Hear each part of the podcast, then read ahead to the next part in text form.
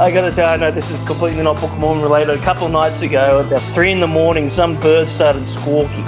Right. And so my two dogs went and to bark at it. And then after they started barking at it, the neighbour's two dogs and the dog behind my next door neighbour all started barking at it. then my two dogs came inside and came back to bed while the other three kept barking. And they went on for about half an hour. And I'm like, my dog started this. He's such an instigator. They completely stirred the shit, and then they kind of sit back and like, look what we did.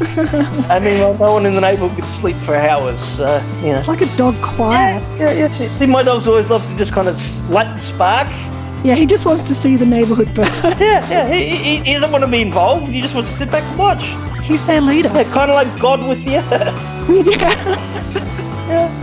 He, he's, he's lit the spark and he's like, yeah, watch these motherfuckers burn. This is good. I like this. yeah, he's got a marshmallow on the end of the stick as he's watching us. Oh, look at the people. They're being such idiots. This is great.